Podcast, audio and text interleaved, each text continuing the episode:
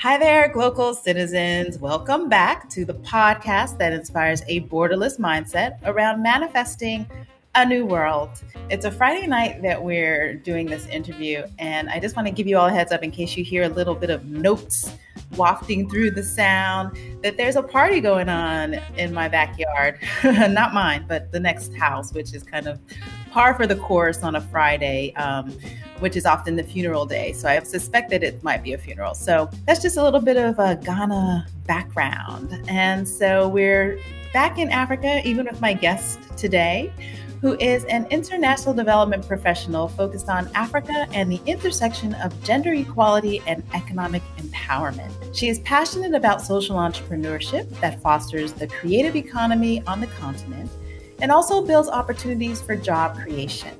She's the owner of A Few Good Things, an online store with the aim of highlighting talented African designers whose work has sustainable and ethical production practices at its core. And as a complement to a few good things, she has a startup enterprise, which is called Atelier Mboka, with a focus on building an inclusive value chain for fashion accessories. Tina Mbachu, welcome to the podcast. Thank you for having me. I'm excited to be here. Yay. So tell us first off, where are you from? Where are you local? And what is your craft? Good question. Yeah, so I was born in Cameroon and then relocated to Canada in my preteen years. I came to Canada with my dad. And when we first came to Canada, we lived in Toronto for about a year and a half. But after that, we relocated to the French part of Canada to a city, to Laval, a city next to the Montreal area. I'm not sure if you're familiar with with Montreal. So we lived in Montreal and I kind of grew up there. But the question of like where I'm local is a little bit tricky because I feel like I've lived in so many different places that have become local to me. So I've lived, you know, in Ottawa, Montreal, Amsterdam in the Netherlands, Gatineau area here, like in, in Ottawa region. So those are all places that are local. I'm currently physically based in Toronto but all of these other places sort of are part of like my weekly experience. yeah, I would say I'm local to a few of those places. Okay. And what is your craft? How would you describe your craft? My craft.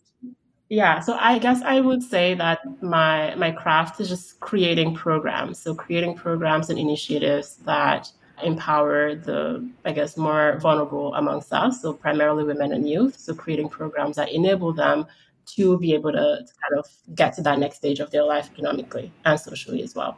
So I've done that within the nonprofit space and also within the private sector space as well. Mm, okay. You gave us a little bit of background on how you came to be living, working, and playing where you currently are. But let's take a little bit of a switch because you mentioned Europe as well as North America. So tell us a little bit more about how you came to be where you were your first time leaving North America or Canada after emigrating from Cameroon. Okay, so when I immigrated, like when I came to, to Canada, I, again, like I, I grew up here, I stayed with my dad. But at the time, I'm still currently, my mom lives in Europe. So my mom lives in the Netherlands. So I would go. Oh, okay. Got it. That, that's the connection. So usually, um, yeah, so if I'm in, in the Netherlands, it's because I'm visiting my mom. And I did my master's also in the Netherlands. Okay. So I would go there very often. I have, you know, some of my best friends are still living there. But the period of time that I would say I spend, usually when I go, is for a very short period of times.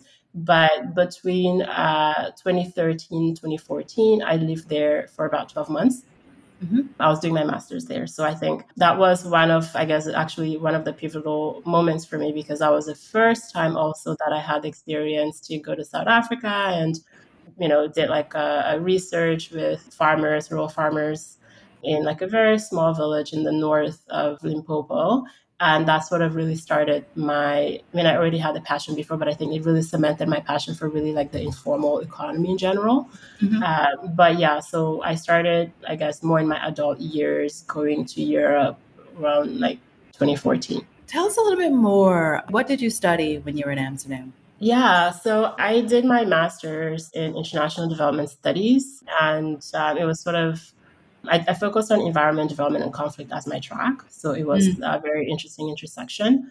It was a one-year program that was very intensive. So I, yeah, it was it was very interesting, just having a combination of economic courses that are you know not your like typical traditional economic like development economic courses but really encouraging you to think about alternative ways of organizing economically so i really like that was one of the courses that i really liked and i think that really made me appreciate the program a bit more and then the practical component of it as well you know like i spent three months in chakuma this village in, in limpopo yeah, and just being with these farmers. I think I, I spoke to over 150 farmers for the three months that I was there. And just really, you know, talking to them and just understanding how they're being innovative in their day to day, despite limitations that they're experiencing. And, you know, whether it's in accessing inputs or whether it's in the actual business of running their farm and, you know, selling their produce and thereafter. And of course, I think even then, it just really stood out to me that the question wasn't a question, it wasn't a question of they're not producing enough or they're not whatever the challenge might be the, the actually the question became why is it so difficult for those who are operating within the informal economy to be connected to the formal economy right mm-hmm. so um, they were producing in surplus like I was holding cabbages that I had to hold with my two like my two hands just because they were so heavy. Mm. And but they couldn't sell them in the market because now everybody's going to the supermarket or whatever. And even if they did go to like the local market, they were producing so much that they couldn't sell all of it. So they were actually having to throw out some of the produce that they were making because it would go bad and things like that. So I think that's when I really started thinking about how do we link the informal to the formal in a more systematic way Mm-hmm. And yeah, it, and it, you know, it, it kind of goes across sectors for me. So whether it's agricultural, artisan economy, or just kind of within the, the informal sector in general. Mm-hmm. Interesting, because you mentioned environment, and we're now what I think in week the end of week one of the COP twenty six climate yes. so you know i was listening to a program and you know the environmental mascot so to speak greta she had uh-huh. said something like, oh, the COP26 is just big nations blah blah blah blah blahing right? Yeah. And, and so i'm interested in your perspective because we have the world powers reprimanding or you know tisk tisk tisk to russia and china for not showing up et cetera et cetera mm-hmm. and so what are what are your thoughts on that like what you know what is the place of something like that and how relevant is it really for africa to be honest I am at a space where I am thinking that this sort of platforms are really not relevant. They're not yeah. going to create massive impact for us. I think that all the funding that goes into organizing it could be put into actual action. Mm-hmm. And I think that some of the people that invite as guest speakers should not be given those platforms.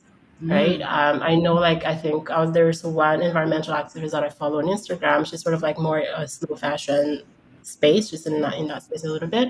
But I was following her work, and you know, she was talking about how they have like I didn't actually follow the the summit actually, just because I'm so like right now my brain is just like not there. I don't see the yeah. the, the relevance of them anymore, so I don't really follow like actively follow but she was talking about how I guess they invited like a senior uh, executive from Shell to talk about environmental issues, and I was just like, does not align, right? right? Like we know Shell is one of the worst polluters, you know, on especially when we think about the African continent, we think about countries like Nigeria, we think about, mm-hmm. you know, mm-hmm. the impact that they've had in local natural ecosystem, and then to give them that platform to talk about what they are doing to reduce environmental footprint, I feel like it's just sort of a slap in the face for a lot of those communities that are still going through these issues, mm-hmm. where Shell is really, and many other companies, like they're not really responding to those issues. But mm-hmm. here they are right, in this global platform talking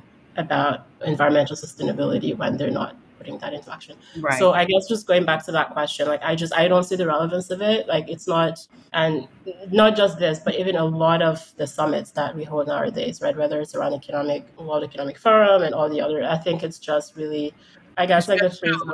yeah, I was gonna say just to show face, you know. Mm-hmm. But um, I, I, I don't think I think if you're really action oriented and really wanting to solve these issues, then you should be thinking about how to direct all of that finance to actually solving the issue versus having another summit to discuss how you can solve it. Sure. Yeah. I mean, I absolutely kind of agree. Like, I'm not in environment or what have you, but every time I'm hearing about these things, I just realize we have a broken policy infrastructure, we have a broken implementation infrastructure. And by doing these things, we are just feeding what I call the TV show, which mm-hmm. is the media that has a narrative that has been by the, the shells and the global yeah. corporates to say, oh, you know, our business is inherently bad for the environment. But I think there was some talk about being off of fossil fuels in the next 30 years or something like that. But mm-hmm. that's against their existential purpose. Yeah. yeah. So how can you ask those people? It's always asking, you know, the criminal to police themselves.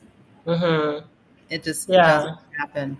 Yeah. Yeah, no, I hear you on that. I just I think and I think it's maybe part it's part of a larger conversation too. And I think it's part of why I have slowly moved away from more like the traditional development space mm-hmm. and sort of now more into the private sector and seeing how I can leverage private sector for social impact, right? And looking at different business models and things like that. Because I think that the way that we've been engaging in development, like you mentioned, is drastically broken, whether it's in terms of first how we're even having these conversations. A lot of the people that are impacted by development issues are never really on these platforms. Mm-hmm. When they are on the platform, you often see that they are there to just talk about their own experiences as sort of like the marginalized person. So they don't even have that I don't want to say agency in that sense because they do have agency in a way, but they're not giving that full dignity in a sense, right? So let's say if you're organizing an event to raise funds for gender equality and you have someone who's been a victim of FGM, fine, they're raising, they're wanting to talk and raise funds for that, right? But often within the international development space, that's the only time that that person is giving a platform. Mm-hmm. Whereas they could be giving a platform multiple other times. So why use that story? Why leverage the story only when you actually need something as an organization or when you want to be able to show that you're doing something the right way when on the day to day that's not the norm for you mm-hmm. so i think just seeing a lot of that and realizing that in as much as a lot of these conversations are happening things are really not going to change because there's no incentive for the system itself to change so, so I might as well find other ways of trying to create impact where people actually might have a means of, of doing things better for themselves. And one of that ways economic means, right? So for them to be able to, to have access to revenue and, and then make those decisions for themselves. Yeah. So that's good segue into just kind of for us to understand what motivated you to get into the international development space in general. Yeah, good question. So I have thought about this quite a number of times. And I think I always go back to growing up in Cameroon, I had a good life. You know, I was privileged. I went to school. I had, you know, family around me. I, you know, never went without food. So I had a good life. But there are people around that, you know, were going through hard times, right? So you can see someone who you have your peers when they come to school and then their shoes like broken or something like that, right?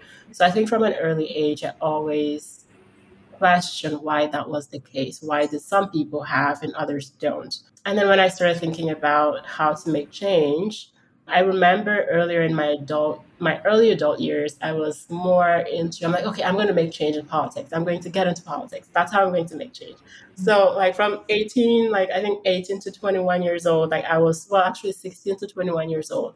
I was like this super activist person. I'm like, I'm going to get into politics, diplomacy, create change at that level. And then I just, I don't even remember the exact scenario. And I was just like, yeah, politics is politics. If I go in there, I'm going to be swallowed in.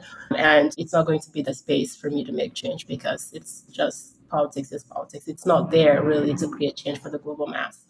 And then I remember just sort of like looking towards my end of uh. So in Quebec, in Quebec, we have a different system where after high school, you go to like CEGEP. So CEGEP is like a college for two years, and then you go to university. So after like my last year of CEGEP, I was just like looking at like international relations program, and I'm like, hmm, I don't think I want to do this. It sounds really fun, but I don't see what I could tangibly do with this. And then I was looking at economics, and I'm like, mm, I don't really like math that much, so I don't, I don't want to do that either.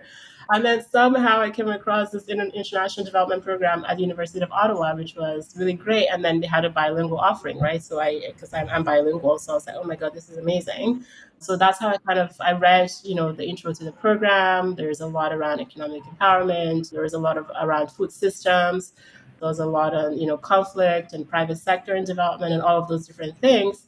And I think that's when I started thinking, oh my God, okay, I can actually do this. I can do this. I can make impact. I can travel and, you know, and, and work in different parts of the world, but do something that is creating pe- impact for others outside of myself and outside of my family. Mm-hmm. So that's how I kind of got into international development.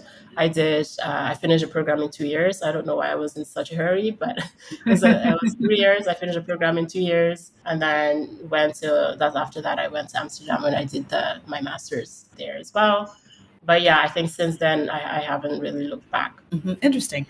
And that seems like a common theme is from a very young age, people that get into this, they've just seen it and they are dissatisfied with the inequality and, and want to find solutions. So that's yeah. Yeah, because like it's I think to a child's mind, right? Like if I go back and, and think of myself as a child, it doesn't make sense, right? Like yeah. if you go to work, your parents go to work, they should have enough, like they should be paid enough to take care of you. So why are they not paid enough to take care of you? Mm-hmm. Or why are they not selling enough to take care of you? So as a child, you don't really fully understand that especially if you see maybe your peers like their parents are doing it and they have a car and they have houses and, you're like but like why are you not doing it? So you don't understand a lot of those systemic issues or market failures and all of those things. So it just kind of it stuck to me really from an early age and yeah. Yeah interesting. Mm-hmm. so i'm curious about where in cameroon because we know that cameroon has the english side and the french side. Yeah. so cameroon here, here yeah I'm, uh, I'm from the english part of cameroon. Okay yeah, okay. I'm from the English part. Yeah. So, but my family is bilingual. So, like, I was born in the Anglophone part. My okay. dad was born in the Anglophone part, but I do have a large part of my family that's Francophone as well. Okay. Um, so they're based in the Francophone part and then others in, in, the Anglophone part. So I think primarily also because my ethnic group majority, my ethnic group is primarily French speaking, but okay. because my dad's parents, my grandparents, lived or they had somehow moved to the English part of the country. That's where they were living and working. So we kind of now have that bilingual mix. Okay. So when mm-hmm. you say mm-hmm. bilingual, it's French English. French and English, yeah. Okay, but what is your yeah. what is your uh huh? Yeah, we we have like on my dad's side we're Bamileke, so um, it's like from the grassfields part. So my ethnic group is Bamileke. It's one of the, the dominant groups. And ironically, also, it's often referred to as like oh, the group okay. that's really savvy with business. like, right, like they're very entrepreneurial. And to this day, I have not met a single Bamileke person that is just doing one thing, right? Like either if they're a professor, they have a business, or they're doing whatever else. So they're very, very entrepreneurial, very sort of like go-getters in that way. That's when like, when we talk about positive stereotypes, I guess that's one of the uh-huh. stereotypes uh-huh. that's usually associated with Bamileke. And then my mom's ethnic group is a little bit different. So I'm yeah, she's she's Douala. So yeah, so it's a bit two different ethnic groups. So is hers from a you know northern region, southern region? Yeah, south. Okay. Yeah, she's from yeah the the southern part. So yeah, so she's anglophone, so she's from the southern part. Okay, got it, got it. Okay, so this is good segue into my global speak question. So this is where I ask you to share a word, a phrase, or a saying that is a meaningful part of your local experience, and why or how you came to value it as global speak. okay, I think this is a good one. So I actually have two that have become part of my everyday language or everyday speak, so to, so to say. Mm-hmm. I've traveled quite a bit to Swaziland and Tanzania, and in both places, I think I picked up some cues that I still use still today. Uh-huh. While I was in Swaziland, the thing that people always say, oh, like yebo, and yebo just means yes, right? Okay. So, uh-huh. but even till now, when I am like talking to someone that I am very familiar with, and this, you know, like they're saying something, it's like, how are you doing today? I'm just like, yebo. And they're like, what does that mean? You know, but like, it's just become like I say it now without even thinking about it. Uh-huh. But I just I use it in a way now where it's like it's I'm good, all is well, kind of thing. All is well. Uh-huh. And then the other one is I picked up in Tanzania is pole pole. Bo- um, say again, pole pole. Pole pole. Pole pole. Okay. Yeah, and this one I say more to myself than to people slowly, slowly, I say to myself because I, you know how like in the West, like we're very like, okay, everything needs to be fast. Like, you know, like you're all about productivity and like speed. when I started traveling to Tanzania, I just was like, okay, everything is very like yeah, know, it's very like slow yeah. And I remember some of the partners that we were working with at the time, some of my colleagues there would just be like, Pole, Tina, it will get done. It will get done. Uh-huh. Don't stress, it will get done. Uh-huh. So I say that to myself now. Like if I'm working on something and the deadline is like super tight and I'm getting stressed, I'm like, pole, Tina.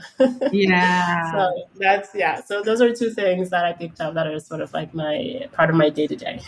Okay, nice. I like them. Mm-hmm. So Yebo and Pole Pole. Yeah. so from the south and from the east of exactly. Okay, nice.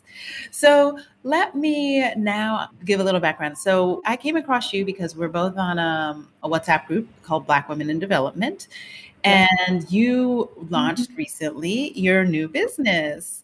So tell us, yeah, congratulations on that. We're excited to hear. So tell us more about it. Tell us more about what you're doing now and, and how you. Thank you. Yeah, yeah. So I think it's been a long journey. So I think maybe I'll give a bit of context mm-hmm, um, mm-hmm, as to mm-hmm. how I, I just decided to launch the platform. But a lot of my work in development, um, as you know, is or has been really focused on economic empowerment. So there's been a lot of programming around SME development, you know, entrepreneurship training for youth, for women, vulnerable women across different sectors. Again, artisan, economy, agriculture, different spaces. So I've really worked in that space of even creating like an organizational strategy for empower for economic empowerment programming. So throughout that process, I was just always curious about the role. Like, how can we leverage SMEs for empowerment, right? Like for economic empowerment for vulnerable groups. How can we ensure that the social impact aspect of wanting to ensure that vulnerable vulnerable groups have access to income it's an integral part of a business model. Like you're not just in there to generate profit, but you're also thinking about the people that are making the products for you um, or the people that are working for you. So thinking about different models, business models, whether it's employer ownership uh, model or whether it's just sort of a social, like a general social enterprise uh, type thing. I've been doing that for some time. And then recently, as I mentioned, I transitioned out, out of sort of more traditional development space and actually got into tech. So I have been working in tech for the past, for some time, past couple of months, I guess, where I've one of the top incubators in the world where I'm really uh, creating programs again for founders to start and grow their businesses, leveraging a lot of my experiences, but also my own entrepreneurship journey to support them and create resources for them. And one of the programs that I'm actually running within that, so I'm leading the Black Innovation Program at our organization. Mm-hmm. So we're primarily working with Black founders. And one of the initiatives within that is a social impact stream. So working with founders, getting them to see how they can really bring out the social impact aspect of their work, whether it's waste management, whether it's reducing food waste locally, whether it's working with refugee women.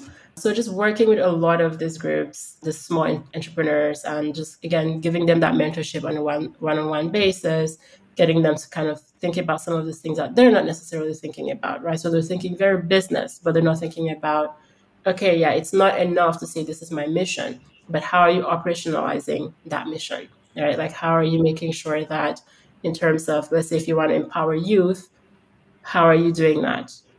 On a day to day in terms of your business operations. So I noticed that a lot of the founders are not really thinking about that. And they're not thinking about measuring their social impact. They're not thinking about reporting their social impact. They're just thinking, this is what I want to do. And then I'm just going to run a business. Yeah. And that's it. Yeah. Mm-hmm. So I noticed that gap and I thought, okay, like there is a lot, there's a lot to do, whether locally or even working with founders, different parts of the world, and addressing different issues. So I'm like, okay, I have a lot of this resource, I have this knowledge, I've done this, you know, and I have this, I guess, unique position of having been in both spaces, right, in the business space and in the nonprofit space, and I can really, really match both both of them together for social impact. And I thought, let me launch like a mentorship program where I can work one on one with founders, but do it so in a way where it's accessible, right? So I just launched with the initial one-on-one one-hour session, so founders can just book a one-on-one like hour session if there's something more strategic that you want to talk about, and then based on that, we can decide if we want to be able to do maybe a quarterly mentorship program or an annual mentorship program, depending on your need. But yeah, I think I launched the program just really observing that there's a lot of gaps out there in terms of how people think about business and social impact and how they combine both and making sure that it's it's fully integrated it's not just two isolated things mm-hmm. so you mentioned the the organization you're working with so the black innovation um, program program and where is so, that where is that out of so that's at uh, the dmz at ryerson university Okay. Mm. So the DMZ is it's, it's one of the, I guess we say one of the top incubators in Canada, but also globally. We've always come out as one of the top 10. Mm-hmm. Um, we've pushed out companies that are global. They've gone out to raise uh, VC funds and scaled to the US and scaled internationally. And every time when I look at a black company coming through, right, whether they're coming into our, let's say if they're coming into boot camp, because we have different programming, right? So we have boot camp, we have fast track, and then we have incubator. But boot camp is more sort of like your early stage and you're sort of refining, like trying to figure out the development of your MVP. And then fast track, you already have an MVP that's in developed. It's not, it doesn't necessarily need to be a market, but it needs to be fully functional and has that potential to go to market.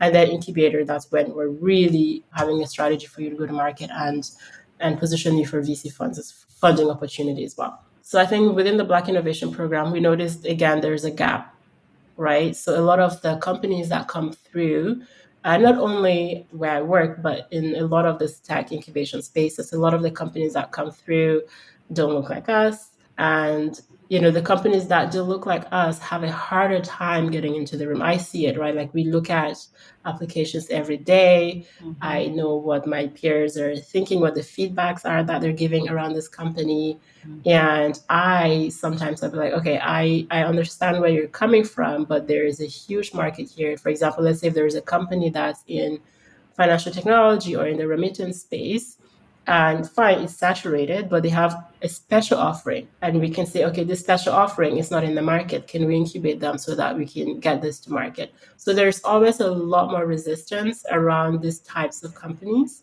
Mm-hmm. And the goal with the Black Innovation Program is really to build the capacity of founders, of Black founders, and be able to create that pipeline for them so that they can get into our incubation program.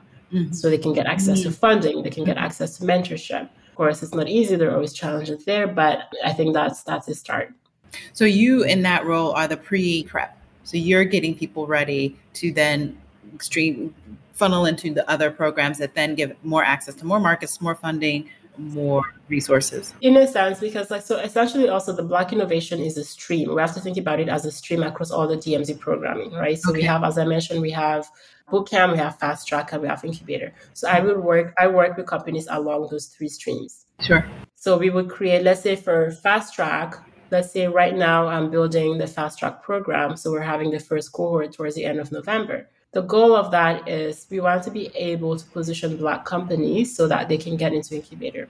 Got it. And yeah. what that means is again we're looking at a combination of workshops we're looking at mentorship we're looking at what do they need to have in place? Do they have agreements sort of like shareholder agreements in place? Do they have you know in terms of when they're ready to go out and start seeking funding do they know how much equity they want to be able to give away? Are they resistant towards giving equity away? If they're resistant towards giving equity away, then they're not a fit for incubator because again, you know, mm-hmm. if you're wanting to raise fund, you have to give parts of your company away. Mm-hmm. So just sort of having a lot of these conversations, looking at the legal part. Do you have all your documents in place? Are you thinking about all the tax benefits that you can have as an incorporated company, right? If you're doing primarily also if you're doing research and development, are you thinking about some of those tax benefits that you can have back from the government? Are you thinking about recruitment, building your team? How can we support you in that? And then the other key piece is the product itself, right? What's the product that you're developing? What do you need? What kind of support do you need? Develop that, to finalize that product. Mm-hmm. And is it a product that is scalable? That's one of the main things as well. Is it is, is it a product that, you know, if you put in front of a VC and the VC can say, okay, I can see myself investing in this and generating profit out of it. So there are a lot of questions that we consider. And oftentimes it's hard to have to say no to companies just because we don't necessarily see the fit in that pipeline.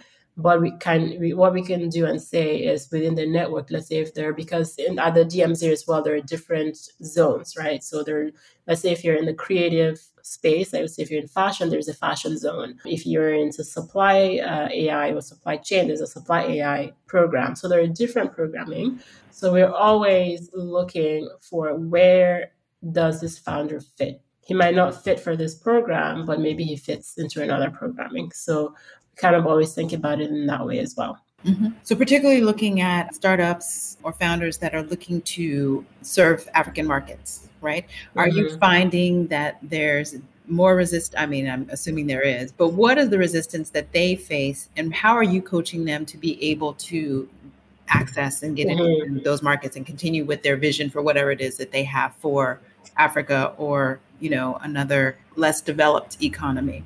Yeah, so we do have a lot. Like at the DMZ, we have companies that are applying from different parts of the world, right? They're applying from Nigeria, they're applying from Ghana, Ukraine, and all of those, those different countries. But one of the key things is if you're applying to the DMZ, then you're trying to get into the North American market.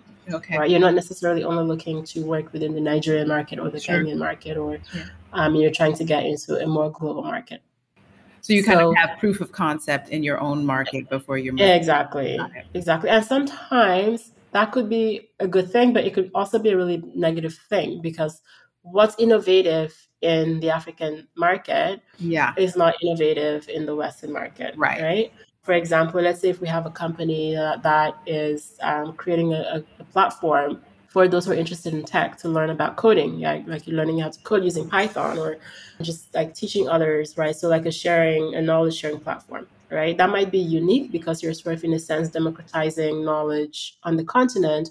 You don't have access to have an entire degree, but you can take a course and build your competence in that way. That's huge in the African market for people to be able to do that. And there's a large market for it if you look at the youth demographic, right? Mm-hmm. But in the West, not so much. Yeah. So it's harder to get companies like that. It's harder to kind of get them programming because, again, if we think about the VC side of things, are investors going to fund them? Most likely not. Yeah. So companies like that, companies in fintech, as I mentioned, companies in the remittance space, as I mentioned as well. So, you know, I think that there's been a lot of success. It's kind of, I guess, a two pronged thing in the sense that it's been a success where we've seen some companies succeed in the in, you know in like the knowledge sharing space for specifically for tech education, but at the same time, it's harder for other companies to kind of get into that space as well. And I think particularly in the Canadian market, it's even more challenging because Canadian investors are very traditional. Mm-hmm. Right. So they will be more traditional than American investors who are quick to give. Mm-hmm. Canadian investors are very, very traditional. They're really, really beyond proof of concept. They already want to see you, you know, um, generating, yeah, generating revenue. and you're like, well, I need investment to be able to generate this amount of revenue that right. you want me to generate, right? So it's always that challenge, but particularly in the Canadian space, yeah. Yeah, interesting. Mm-hmm. Okay, that's that's interesting. In terms of where you find yourself finding the, the most rewards i noticed that you you know you have coaching services and so tell us about that process of becoming a coach and mm. um, what are some of the things that you see that you immediately know like this is going to be a successful entrepreneur and this is going to be something that yeah. needs coaching out mm-hmm. the first thing i always look for is someone who is coachable you have to be mm-hmm. coachable right like you can't you can't go out and say, oh, I need support in building my business and doing this if you're not receptive to, mm-hmm. to hearing what the other person has to say, or if you're very defensive of what you've already accomplished so far. Yeah right? So there might be companies fine, you've you've developed a prototype, it's great, you've generated revenue using that prototype, but you're stuck. And your coach is telling you, okay, but like you need to do this. And you're like, yeah, no, no, no, but this has worked for me so far, but it's not working anymore. right? So I think one of the things is that if you're not coachable, that's already a dead end. Yeah. Um, so we can't we can't work together. The second thing is someone who is also an implementer right? So I'm going to coach you, but I'm not doing the work for you, right? At the end of the day, if you want to be able to have 10 new, whether hosted clients, I can give you tips and things like that on how to approach them. But you have to do that work. I'm not going to be approaching them for you. Mm-hmm. If you want to think about your social impact messaging, how to communicate that to your customers, and do you even know who your customers are? Sometimes a lot of founders that I talk to, they're like, everybody. no, your customer is not everybody. That's yeah, the first mistake. Exactly. Right. So it's just thinking around around those things, right? So are you going to implement what we are talking? Because let's say if you book a program and I'm meeting with you every week, once a week for an hour, and every week it's the same story oh i didn't have the time to do this and i you know i understand things can happen like some weeks might you might be too tired or you might have things that sort of come out of nowhere but if it's consistently oh i i, I couldn't do it that i couldn't do it i couldn't do that or I, then it's like what's yeah. the point right so you have to be actively wanting to implement what we are discussing, some of the strategies that we're coming up with. And then that's how we're going to learn. Like, is the strategy working? Is it not working? Okay, then how do we reinvent the wheel. Like, what do we do next to try and, and see that we can move things forward? So I think those are the key things that I look for, both in my job when I'm mentoring founders, but also when I'm doing like my one-on-one coaching mm-hmm. as well. Like recently, I spoke to a girl and like she was just like, "Oh my gosh, I never thought of this. I never thought of this." Okay, okay, but it's just sometimes it really helps, like having light bulbs go off. Person. Yeah, yeah. Exactly. Yeah. I often do this, so forgive me because I asked two questions at one time. So, you as a coach, how mm-hmm. did you find yourself in that space? It's interesting. I've had a lot of people reach out to me mm-hmm. for mentorship mm-hmm. even before I launched the platform. Mm-hmm. Right. So it's not something that I had even thought about. Like I would just, someone was like, I would, uh, through LinkedIn, for example, I get a lot of emails on LinkedIn. Mm-hmm. Say, oh, I'm thinking about this. Can I talk to you to like just get your feedback or your advice? So I would start like, a, uh, you know, next thing I know, like it's a two hour conversation and we're talking and, you know, so I do a lot of that. Um, and then also even just in life, right? So like, let's say, for example, one time I'd gone to a networking event in Montreal and just talking about entrepreneurship and for two young graduates and, and young um, students who are trying to get into the workforce. And a bunch of them came up to me and they're like, oh, yeah, I have this business idea. Like, what do I? And then I started talking to them outside of that space, right? So even just outside of before kind of launching the platform, I've just had a lot of people reach out to me seeking advice around this. Sometimes it's people who are also within the international development space. That are wanting to launch like their own product company, whether working with artisans in basket weaving or textile and some of those different products. And then they'll, you know, because they know like I've worked in that space. So they would come to me and seek advice on, on, on what to do and just sort of run their ideas through me and think about what's like what would be a good strategy for launch. And then also others who just reach out to me um, on LinkedIn and just sort of ask, you know, like I've been thinking about this business for a while. What do I do? you know so that's how that's part of that journey as to why i thought like okay let me just think about this coaching thing yeah. for a bit and then the second part which is what i mentioned earlier was also even within the social impact stream talking and mentoring founders and seeing that gap that there's actually mm-hmm. a gap in terms of bringing that social impact into yeah. the business. It's not just saying, oh, this is a social impact, and then you run the business, but you have to be accountable to that goal. Right. Right. You have to have systems in place to be able to track whether you're achieving it and then reporting on it and, and, and whatnot. So just thinking around all of those those things and the gaps and all the inquiries for mentorships that I get and yeah. So that was essentially the it brought everything together. Yeah. yeah. Yeah. Yeah. Yeah. Yeah. Okay. Okay. Nice. So I want to pivot to my mindset hack question because I think this is a good point in um, mm-hmm. um, transitioning. So, what is your favorite or an innovative mindset hack? So, that's one that you can imagine, one that you practice, one that you know of. One that I practice, I would I would go with one that I practice. So mm-hmm. um, I don't know if this is going to, to sound weird, but I think sometimes I think as humans we often even if we're doing amazing things and we're working and we're you know exa- like successful in our careers or we just seem very positive uh, like outwards, we often doubt ourselves, right? Or we often think, oh, I'm not doing enough. Oh, I, this could be better. Like we just have a certain level of expectations of what we should be doing. And I often notice that in myself. So, what I do is I try to, um, and I think this is also really influenced by a book that I'm reading right now, but I try to um, get outside of my thoughts, right? So it's like I'm observing my thoughts as a third person in a way, right? And then that way I'm observing the pattern. I'm like, okay, listening to what I'm saying to myself. And I'm like, yeah, but like, you know, if I'm hearing myself, if I hear my mind going, oh, yeah, but you could have done that better. And then my mind, and then I'm like, the third person is observing my mind. That third person is like, oh, yeah, but you, you did it anyway. It's like, why are you doubting? You did it. Mm-hmm. you know and this is a result right so maybe it's not perfect but you did it and you can grow and improve as you're so i think it's really being it's essentially it's just being mindful of your thoughts mm-hmm. and being mm-hmm. able to observe your thoughts in whichever way you mm-hmm. without judgment mm-hmm. exactly so but i think for me just kind of taking that step where i'm sort of able to sort of pause and observe like what i'm thinking and what i'm saying to myself that's something that has really been helping me. Nice. That's a good one. Mm-hmm. Right. Because I, I think you're right. I think as humans, our first instinct is to, I guess, I don't even know why we do it, but it's to be question and, and doubt and, you know, and not celebrate yeah. our victories as much as, you know, it's like, well, it's okay. And so I think, yeah, yeah, I think that goes with your um, pole pole, you know, Mm-hmm. it will happen. Yeah, exactly, exactly, exactly.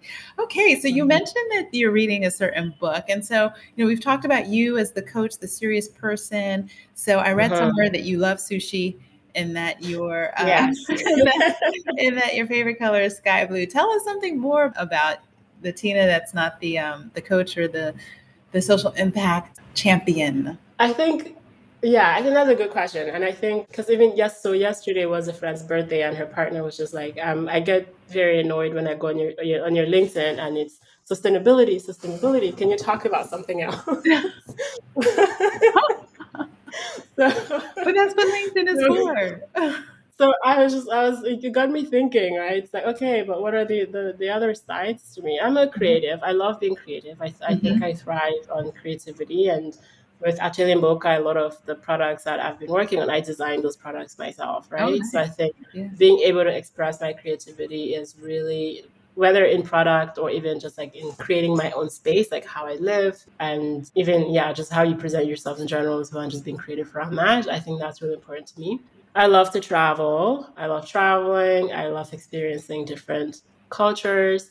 So the last two years has been difficult. Yeah. Not being able to travel, right? Because yeah. before that, I was traveling at least three times, three, four times a year. Yeah. So it's been challenging not being able to travel, but hopefully we'll get back to that. Yeah.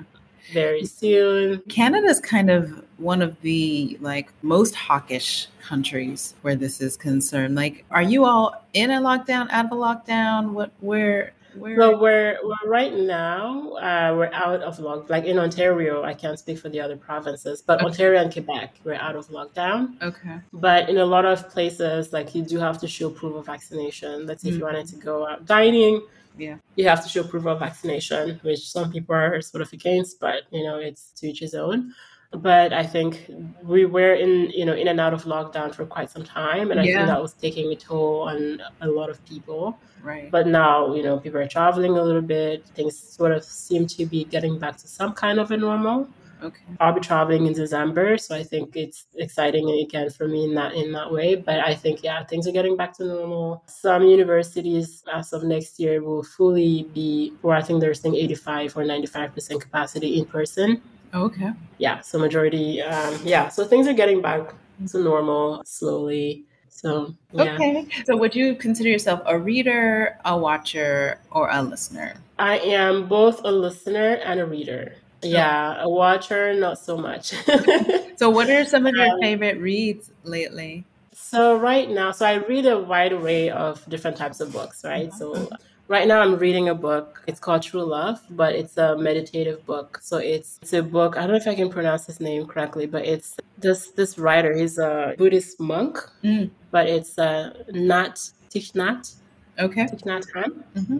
So he the book really talks about or sort of it's a practice for like awakening your heart. Like how do you awaken your heart so that you can be your best self for yourself, but for the people around you, right? For your parents, for your partner, for your friends and it really comes down to learning how to be present. So that's essentially what he's talking about. So, how do you make sure that you're fully present on a day to day basis mm-hmm. with those that that you interact uh, interact with. So it's been a really great read.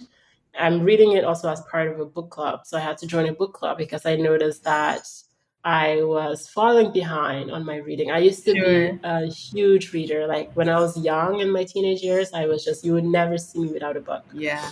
But I think like as you get through university where you're reading all of this like technical heavy textbooks yeah. and, and whatnot, you kind of fall like fall off the like the reading track, like yeah. just reading for yourself and exactly. reading for fun and for pleasure. Yeah. So I'm trying to get back into it and the book club is really helping in that yeah. sense. Yeah, nice. And what about good listens? Listens, um, I listen to a lot of music mm-hmm. as a mm-hmm. default. Okay. Um, I listen to a lot of music just to kind of again get my mind into that space of whether in you know it's uh, relaxation or whether it's just bringing more joy whether it's just wanting to get into a dancing mode sometimes i listen and i'm dancing in my apartment like you know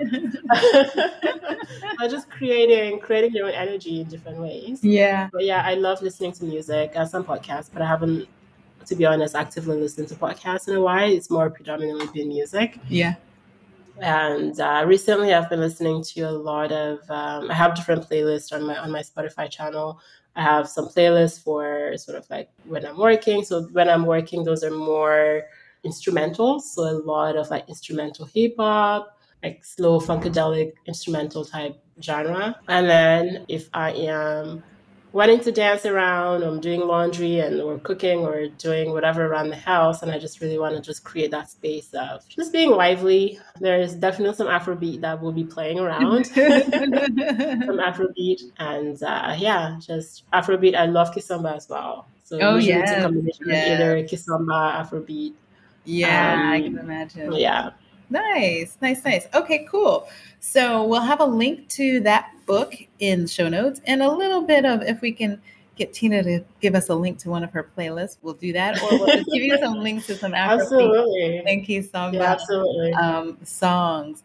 So this has been very. It's thank you so much. This has been a great conversation. I'm so happy to have met you and to really kind of get a new lens on social entrepreneurship and how it's a sector that needs attention and someone is paying attention and making sure that we have well trained, well coached entrepreneurs that are emerging on the scene. Yeah. No, thank you for having me. I've, mm. it's been a great conversation as well. Thank you. So, do you have any last words for our listeners before we go? I guess no, not not in that sense. But what I always generally say is just think of how, think of different ways that you can create impact in your own surroundings. Mm-hmm. Um, very small ways, right? Like if you love fashion, you love environment, if you're very environmentally conscious, you want to reduce your footprint, thinking about how you can consume more locally, thinking about all of those different things. But yeah, just kind of think a bit about, yeah, about how you can create impact in your own local space, how that aligns with your values, and just being a bit more intentional in how you consume, the businesses you support, and all of that. Yeah. yeah. That's great advice. Yeah. Be more intentional about mm-hmm. you and your place in this space. Wonderful. Exactly. Wonderful. So where can we find you, Tina? We'll put that in the show notes, but where can we find you? Where where are you on your socials and your website? Give us a little bit more. Yeah, so um, I have my website, tinambachu.com, mm-hmm. and I am on Instagram as well, um, mm-hmm. tina.mbachu on Instagram. Mm-hmm. Yeah, and you can find me on LinkedIn as well. Tina okay, Mbachu. wonderful. But and, and also, what about um, your a few good things, yeah. Mm-hmm. So a few good things, and I have it on um, on Instagram, but the website is also a few good things.ca. Okay. So there's that. Yeah, and actually for that, I'm also part of an incubator, which has been really interesting. Just kind of getting that business to the next level as well. Okay. Um, but yeah, so it's also on Instagram. A few good, a few good things under a few good underscore things okay. on Instagram. Okay. Um, but if you go on the website, then there's the Instagram it's all there. Um, okay, there, great, great, great. So we'll see all facets of Tina in the show notes. yes. all right, all right, listeners. This has been another episode of the podcast. Thank you for joining us, and as always, we have new episodes each Tuesday and you can see them or catch them at www.globalcitizenspod.com or wherever you get your podcasts. So subscribe, like, share, tell a friend. We love to hear from you, recommend a guest. it's all good. And so until next time, bye for now.